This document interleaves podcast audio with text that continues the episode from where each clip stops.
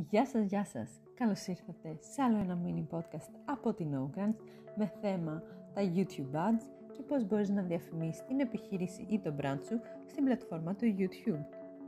Αλήθεια εσύ έχεις σκεφτεί ποτέ να προωθήσεις το προϊόν ή την επιχείρηση που προσφέρεις μέσω βίντεος στο YouTube; Αν ναι, πάμε να δούμε όλα τα βήματα και αν όχι, ήρθε η ώρα να το κάνεις.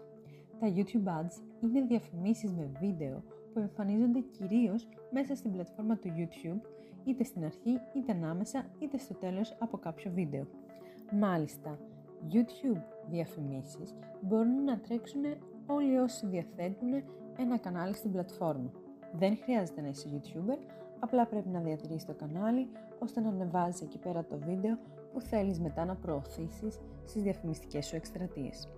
Πάμε να πούμε εντάχει πώς στείνεις μια YouTube καμπάνια.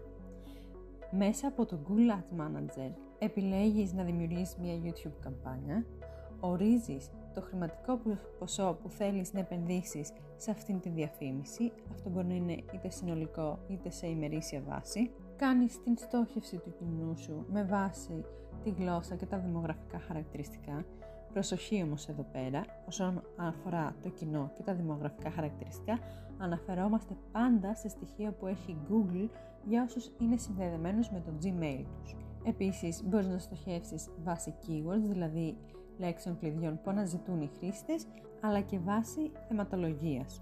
Επίσης, μπορείς να επιλέξεις σε ποια κανάλια ή και σε ποια βίντεος θέλει να εμφανιστεί η διαφήμισή σου. Μόλις επιλέξεις όλα αυτά τα χαρακτηριστικά, θα πρέπει να σκεφτείς και με ποιον τρόπο θέλεις να διαφημιστείς. Συγκεκριμένα υπάρχουν τριών ειδών διαφημίσεις στο YouTube. Τα Skippable Video Ads, τα Discovery Video Ads και τα Bumper Video Ads.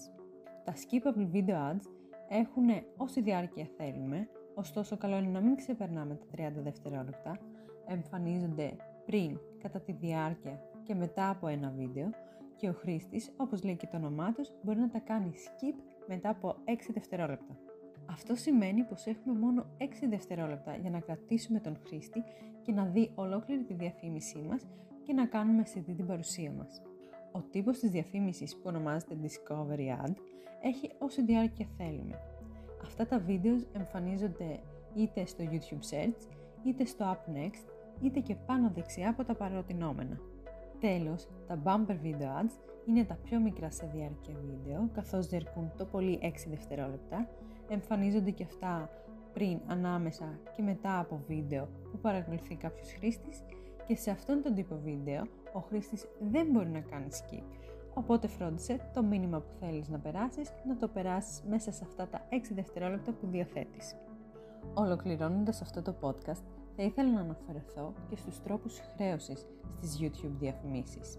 Στα skippable video ads χρεωνόμαστε με cost per view. Πληρώνουμε μόνο όταν κάποιος δει 30 δευτερόλεπτα από το βίντεο μας και αν είναι μικρότερο τότε πληρώνουμε αν το δει ολόκληρο. Στην περίπτωση που πατήσει skip ο χρήστης δεν έχουμε καμία απολύτως χρέωση. Στα discovery ads χρεωνόμαστε με cost per click.